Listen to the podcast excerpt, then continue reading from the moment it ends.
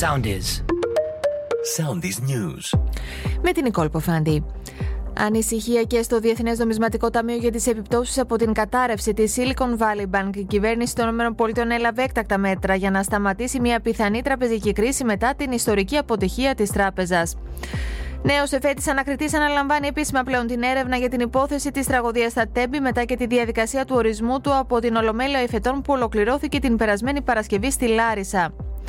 Ποινική δίωξη για δύο κακουργήματα και δύο πλημελήματα ασκήθηκε από την εισαγγελία πρωτοδικών της Αθήνας σε βάρος του 17χρονου που εμπλέκεται στην επίθεση και τον τραυματισμό του Γιάννη Βαρουφάκη, στον ανακριτή σήμερα ο 17χρονο συλληφθής.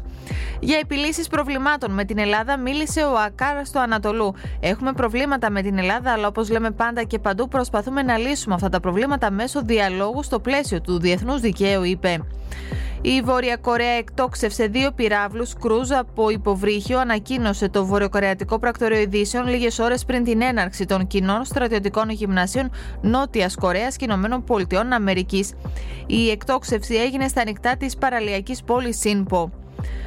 Μεγάλος νικητής τον Όσκαρ η ταινία Τα πάντα όλα. Το Elvis δεν πήρε Όσκαρ στους Μπρέταν Φρέιζερ και Μισελ Γιώ τα Όσκαρ ερμηνείας. Ακολουθήστε μας στο Soundees στο Spotify, στο Apple Podcasts και στο Google Podcasts.